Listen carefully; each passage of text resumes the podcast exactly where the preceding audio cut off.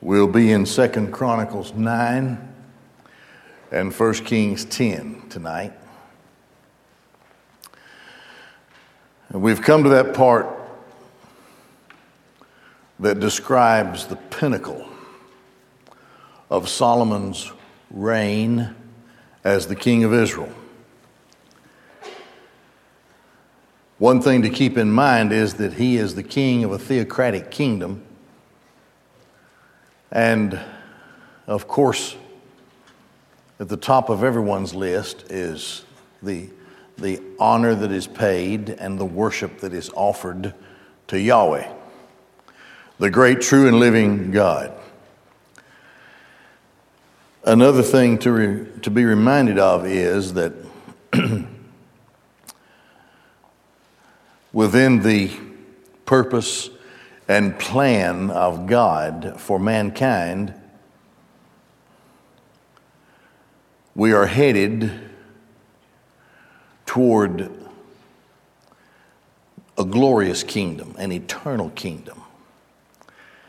And the one who sits on the throne of that eternal kingdom is Son of David, Son of God. He's the Messiah. And his kingdom is described even in the prophets as a kingdom of, of peace and glory. And we see in the revelation how that kings of nations bring their glory and stream into Jerusalem in the millennial kingdom to receive the blessing of and instruction from this great King of Kings, the Messiah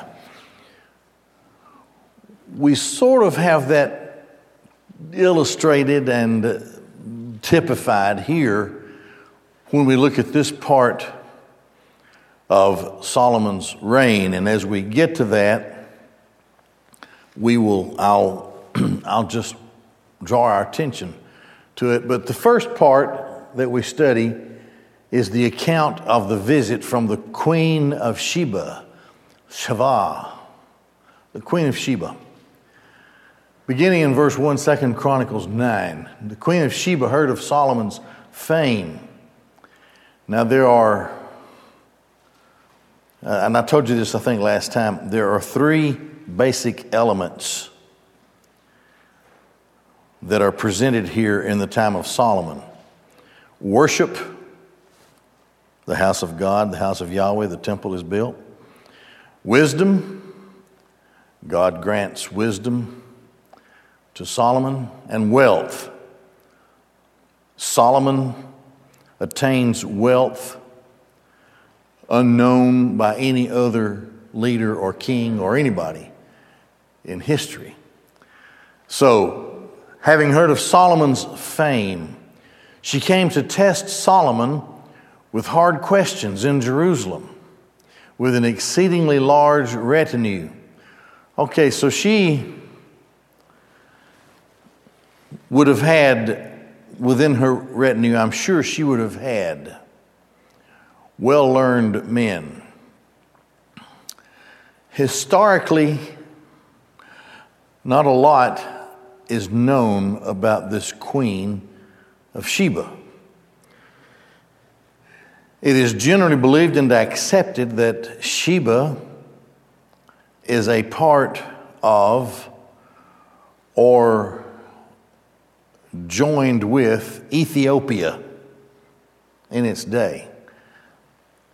So, drawing upon clay artifacts and, and historical data that's available extra biblically, uh, some things are surmised about the Queen of Sheba. Number one, that she herself, and it becomes obvious in the text, is a is a person who seeks knowledge and um, has questions that she wants answered that she's never had answered, and that she is also surrounded by the wise men of her area, experts in various fields of study. Obviously, they would have been with her And so their questions, which would have been difficult questions, would have been offered through the queen to Solomon. And we've already studied and we've drawn some on Ecclesiastes in a description of Solomon. That Solomon was a scholar in the highest sense of everything that he sought to study. And he applies this knowledge to the building of his kingdom and his people. Um, regardless of what uh, science or study it was, when Solomon, and he says so in Ecclesiastes, when he applied himself to that particular area of study, he became a master of it. So, this is at the pinnacle of his reign, and Solomon is a well learned man. So, when she asks, hard questions, he's already been there. He's already studied it, he already understands it, and he offers the answer. So it says, She came to test him with hard questions, and in Jerusalem, uh, there in a Jerusalem with an exceedingly large retinue, with camels bearing spices and gold in abundance and precious stones. And she came to Solomon and spoke with him all that was in her heart. Now, it cannot be denied that in the world there, anyway, the power of the God of Israel was well known. The, the writings uh, that have been given, the exploits of David, and now the work of Solomon all of which is attributed to Yahweh. And the common denominator between all of these, like from the Exodus onward, would be the God of Israel, the God of Abraham and Isaac and Jacob, Yahweh. She has questions. Verse 2 And Solomon answered all of her questions, and nothing was hidden from Solomon that he did not tell her. So he freely answered all of her questions. The Queen of Sheba saw Solomon's wisdom and the house that he built, that would have been the temple. Uh, and we should be reminded that it was at that moment, at that point in time, the most glorious structure the world had ever seen. Now, here are some depictions of the Queen of Sheba. Um, I don't know her. I didn't know her. But uh, there she is, I guess. I don't know. That's what some people say she would have looked like. I had a picture of an actual queen of an area that used to be Sheba. And maybe I should have put it on there, but it was a it was an African lady, uh, but she she was bald headed. She had all of her hair shaved off. Uh, and that was one of the marks of her royalty. So this woman comes, and the reason they depict her like these first two pictures, especially like this, is because apparently her kingdom was wealthy. Nothing in comparison to Israel. But she would have made an appearance, obviously, that would have reflected the glory of her kingdom. And that's why she is so awe stricken when she comes into Israel, and then, of course, is in the presence of Solomon. And we'll see why as we go through the scriptures here. Uh, because as, as glorious as she would have been attired, knowing that because of the wonderful gifts that she brought, it still can't compare in any way uh, to Solomon. Verse 4 And the food of his table, and the seating of his servants, and the station of his attendants, and their attire, and his cupbearers, and their attire, and his ascent by which he would go up to the temple of Yahweh, she lost her breath. She was breathless. Everything that she saw was more splendid than anything that she could have imagined. As a matter of fact, she said to the king, It was a true report that I heard in my country of your deeds and of your wisdom. But I did not believe their words until I came and saw with my own eyes, and behold, not half of your abundant wisdom was told me. You have wisdom in excess of the report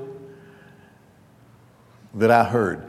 So she has, she has no words that she can use to describe how she is overwhelmed with the presence of the king, the wisdom of the king, the wealth of the king, and the wealth of his nation. Blessed are your men, and blessed are these your servants who always stand before you and listen to your wisdom.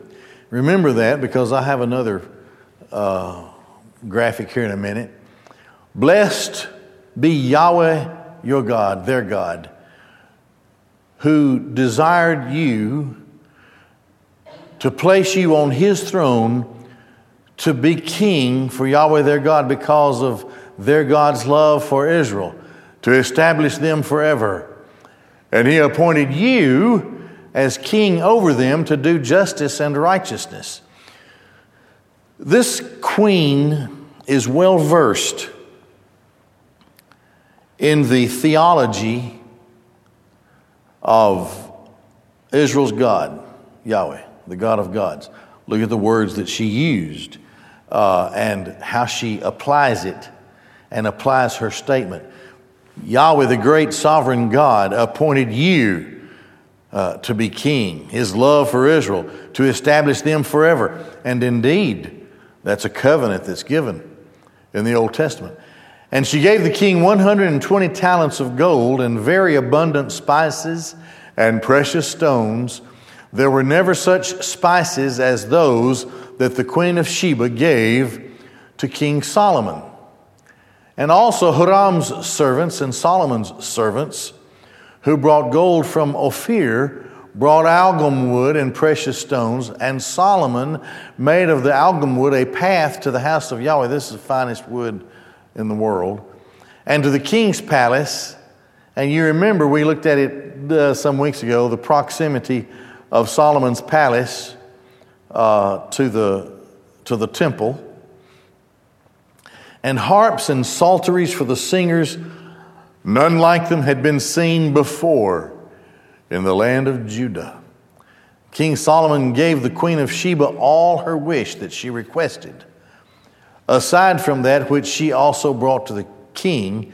And she turned and went to her land, she and her servants. Now, let me go back here and look at verse 12. It doesn't say that he gave her stuff. She, had enough stuff, obviously. She was giving a lot of it away. What is being said is that she knew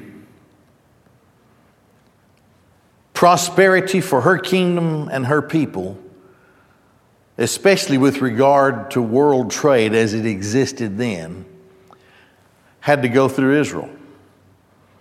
So, obviously, what's being talked about here is a treaty or an alliance of an agreement uh, that could be made so that she could be she could have she and the people who would trade in behalf of her kingdom would have some kind of preferential uh, treatment um, as as the trade would be made. So she enters into an alliance. She came with a request a desire for a very special status uh, especially with regard to trade with other kingdoms and nations, and he granted it to her.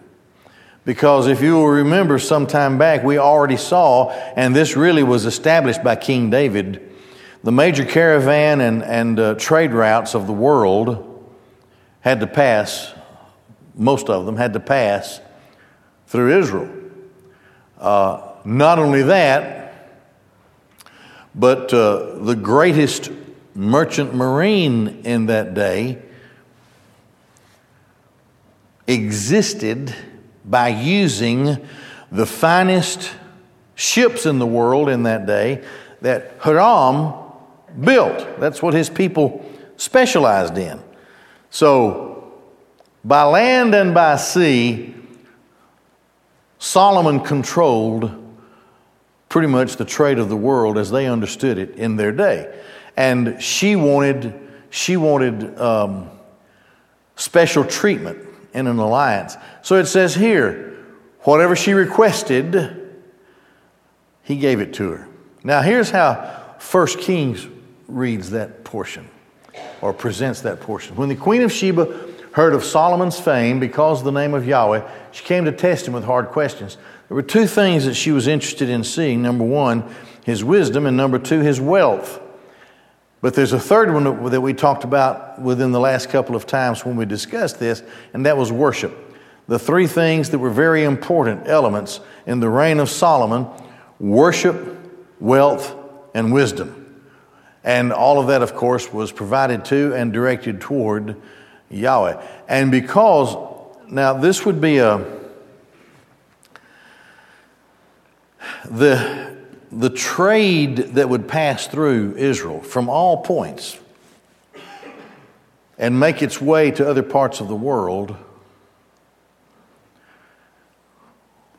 would be would exist because of agreements that Solomon had with other kings and other rulers and other leaders. And that meant that a portion of whatever passed through his nation belonged to him. A, a small percentage, but he would protect them, he would guarantee their safety, uh, he would make sure that they could move swiftly and quickly and safely from one point to the next. And because they were going through Israel, they paid a tribute to the king. So he's essentially getting a piece of the action from every nation in the world, in his world, in that day. We have also, we've also seen earlier that he was the king of kings in that he allowed the kings to continue to be kings in their lands, which they were lesser and smaller nations.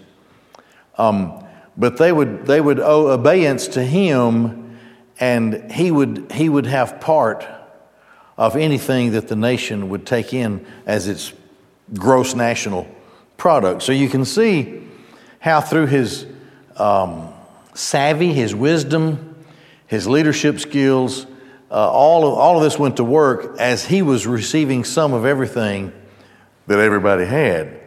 Uh, he, was, he was receiving, and everybody else was giving. Verse 2 And she came to Jerusalem with a very large retinue, with camels bearing spices, very much gold and precious stones. When she came to Solomon, she spoke with him all that was in her heart. Now, this would, in my view, and well, let me read verse 3. Solomon answered all of her questions. Nothing was hidden from the king that he did not tell her. Surely, a, a large part of their discussion would be with regard to the greatness of Yahweh,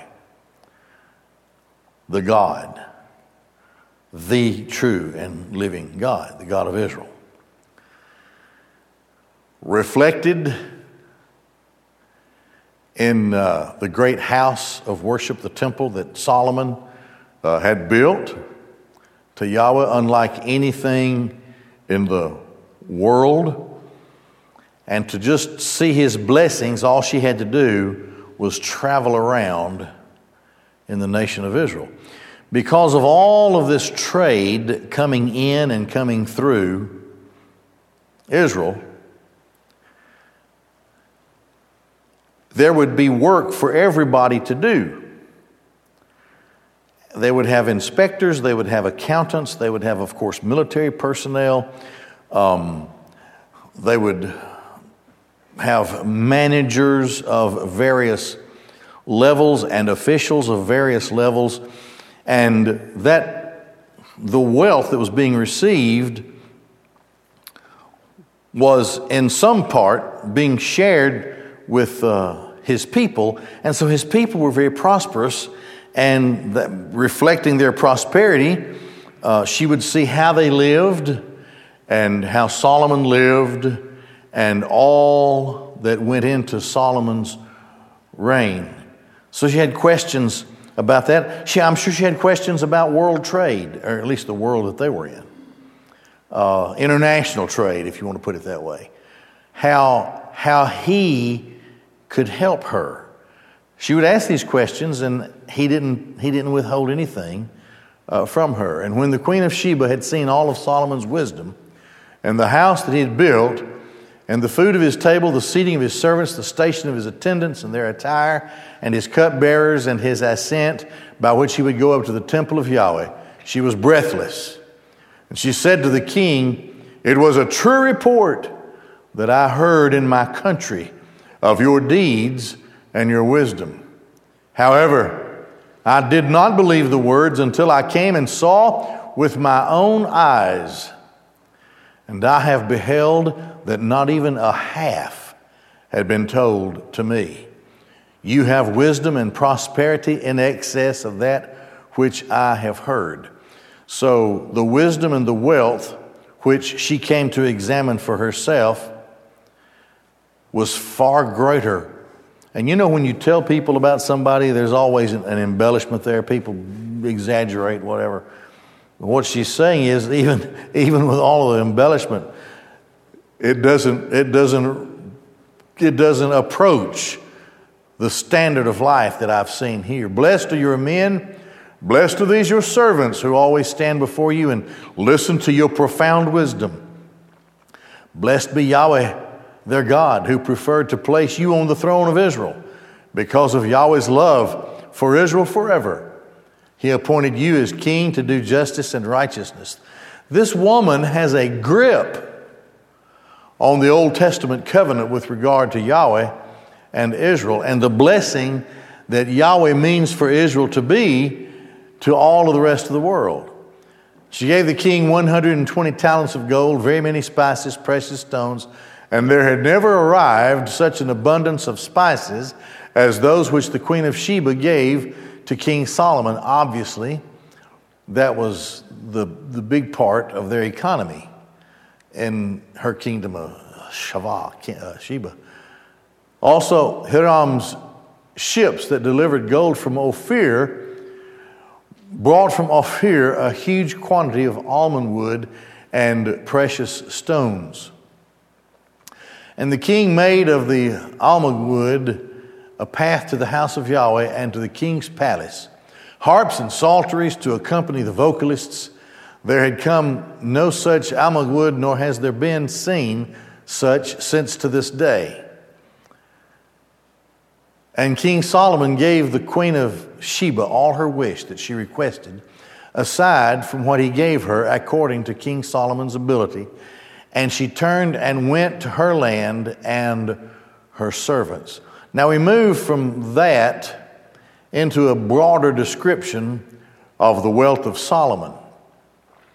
And we go back now to Second Chronicles 9. And the weight of gold that came to Solomon in one year was 666 talents of gold. That's a lot.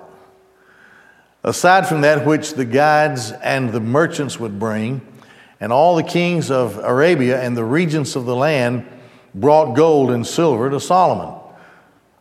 King Solomon made 200 shields of malleable gold, 600 malleable gold pieces would go into one shield. Now, if you can imagine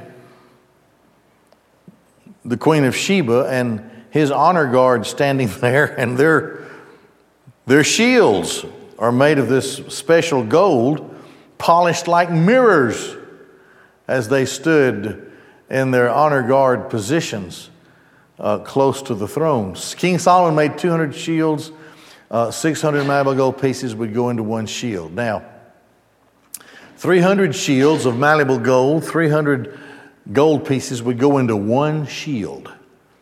And Solomon placed them in the house of the forest of Lebanon. They were, they were to be used in a special way at special times. And the king made an immense ivory throne and overlaid it with pure gold. Now, think about this a throne made of ivory, covered with the world's finest gold. There were six steps to the throne, and the throne had a ramp of gold attached to the throne with armrests on either side by the place of the seat, and two lions standing beside the armrests. Okay, so six steps to the throne from the court, and the whole thing is like gold, and the ivory throne with overlaid with gold, and the lions of pure gold, and then the two on either side, which were his armrests. Now let's take a look at a depiction from a carving, an ancient carving of what the shields most likely looked like. So this is just one shield, and there was a whole bunch of them. And this is pure gold. Now, this is for decoration. You wouldn't want to go to war with a, with a gold shield because brass would go through it, iron would go through it. But it sure did look good when, when somebody would come and Solomon would impress people with his throne. Now, here's a depiction of his throne. That's the throne that's ivory covered in gold. Here are those golden lions, and then up there, one on either of his arm rests as you see it. And this is supposed to be his reception of the Queen of Sheba. And she comes with all of these people bearing all of these gifts, and they're going to land. And there, there are the six, there, those are the six steps leading up and then he had these musicians, and he had men of wisdom, uh, and he had uh, his soldiers and, and honor guards and so forth. So, taking measurements from, from the scriptures and other extra biblical descriptions and the description from the text as well, uh, the artist made his rendition of what surely the throne of King Solomon, who was known as King of Kings because other kings served him. Uh, and he was standing there in all of his glory uh, to receive the Queen of Sheba. And 12 lions were standing there on the six steps on either side. We saw that. The like was not made for any kingdom. And all King Solomon's drinking vessels were gold. And all of the vessels of the house of the forest of Lebanon were of superior gold. Silver was not reckoned as anything in Solomon's time. Take that nasty silver and put it somewhere else. I don't want it. Give me the best gold. For the king had ships going to Tarshish with Hiram's servants once in three years. Uh, ships of Tarshish would come bearing gold and silver, ivory and apes and peacocks. I don't know what he's going to do with the apes, but uh, now, King Solomon transcended all the kings of the earth in affluence and in wisdom. And all the kings of the earth sought Solomon's presence. Now, think about that. Sought Solomon's presence to hear the wisdom with which Elohim had endowed him. This is like all of the leaders of the world coming to Biden for wisdom and help. I'll leave it there. Each one would bring his gift vessels of silver and vessels of gold, garments, weapons, spices, horses, mules, the tribute due each year in its, uh, in its year. And Solomon had 4,000 stables of horses and chariots and 12,000 horsemen, and he placed them in the chariot cities and with the king in Jerusalem. As it turns out, Solomon is a horse trader, if you will. The chariots and the horses, as it, as it was, were not that important of a piece of the military of uh, Israel. But he would take the finest horses in the world as gifts and the chariots of gold that were made, and it would be like going to shop for a, a brand new armored personnel carrier or, or tank or something like that. And so he, he made even more money uh, doing this. And he ruled over all the kings from the river to the land of the Philistines unto the border of Egypt. And the king made silver as common in Jerusalem as stones. And cedars he made as common as sycamores that are in the lowlands in abundance. And they brought horses for Solomon from Egypt and from all the lands. Okay, now these, there was a, a depiction of these Egyptian Arabian horses uh, that someone made that would have been like what Solomon was given. These were supposed to have been the finest horses in the world. They're given to Solomon, and so he gets into the business of trading uh, with, uh, with these that are given to him. The weight of gold which came to Solomon in one year was 666 talents of gold.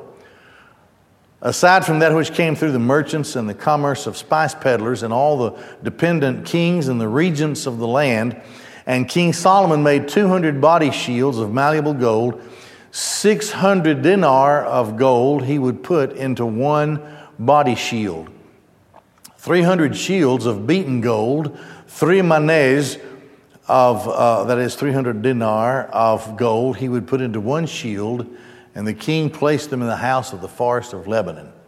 The king made an immense ivory throne and overlaid it with glittering gold. There were six steps to the throne, and the top of the throne was circular from behind, and there were arms on both sides by the place of the seat, and two lions standing beside the arms. Twelve lions stood there on six steps, one on each side uh, and on the other. No such throne was made for any kingdom. And all the king's drinking vessels were of gold.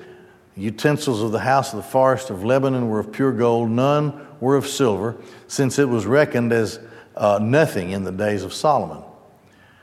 For the king had at, she, at sea ships of Tarshish with Hiram's ships once in three years, the ships of Tarshish would come bearing gold and silver, ivory and monkeys and peacocks. Now, there were, there were uh, likenesses carved in clay of the ships of Tarshish. And this is what they, I don't know if you can see that very well or not. This is what they look like, and they would have been laden with, uh, with, with goods from other uh, other, other kingdoms. That's not really bright enough to see. But there would be a fleet of them. They would stay fairly close to the coastline as they would make their trips from one place to another. And finally, it took so long, it would, it would be a long trip to go where they were going and then to come back and uh, to bring it all to King Solomon. Now, King Solomon transcended all the kings of the earth in affluence and wisdom. And all the inhabitants of the earth sought Solomon's presence to hear the wisdom with which God, Elohim, had endowed him. And each one would bring his gift vessels of silver, vessels of gold, garments, weapons, spices, horses, and mules, the tribute due each year uh, in its year. Solomon assembled chariots and horsemen, and he had a thousand and four hundred chariots and twelve thousand horsemen, and he led them in the chariot cities with the king in Jerusalem. And the king made silver as common in Jerusalem as stones. So that tells you the standard of living that he brought to the people in his land. And cedars as common as sycamores that are in the lowlands in abundance. And the source of Solomon's horses was from Egypt and an assemblage that came from there. The agents of the king would buy the assemblage privileges for a price. So there he is. Uh, sell them and get them. He would take them as gifts. This, is, this was the tribute that they owed the king, these lesser kings. And then he would take them and, and uh, sell them for a great profit. A chariot that went up and left Egypt went for a price of 600 silver pieces, and a horse for 150. And so, for all the kings of the Hittites and for the kings of Aram, did they export them through them. These other nations counted more on chariots and horses than did Solomon's military. And so Solomon made it uh, a profitable business. Well, you get a little idea of the wealth and glory of King Solomon. Now, against that, we have to think of how uh, the great King of Kings, the Messiah, in his kingdom, will, will be receiving the honor and the glory from all of the, of the world's nations in those thousand years. and uh, will give them teaching and blessing, and He has the power uh, to send them rain and whatever else, that their people would be blessed with abundance. This is just to typify, in a very small way, of what is yet to come in the great kingdom. We're going to stop there and we'll have our deacon prayer time.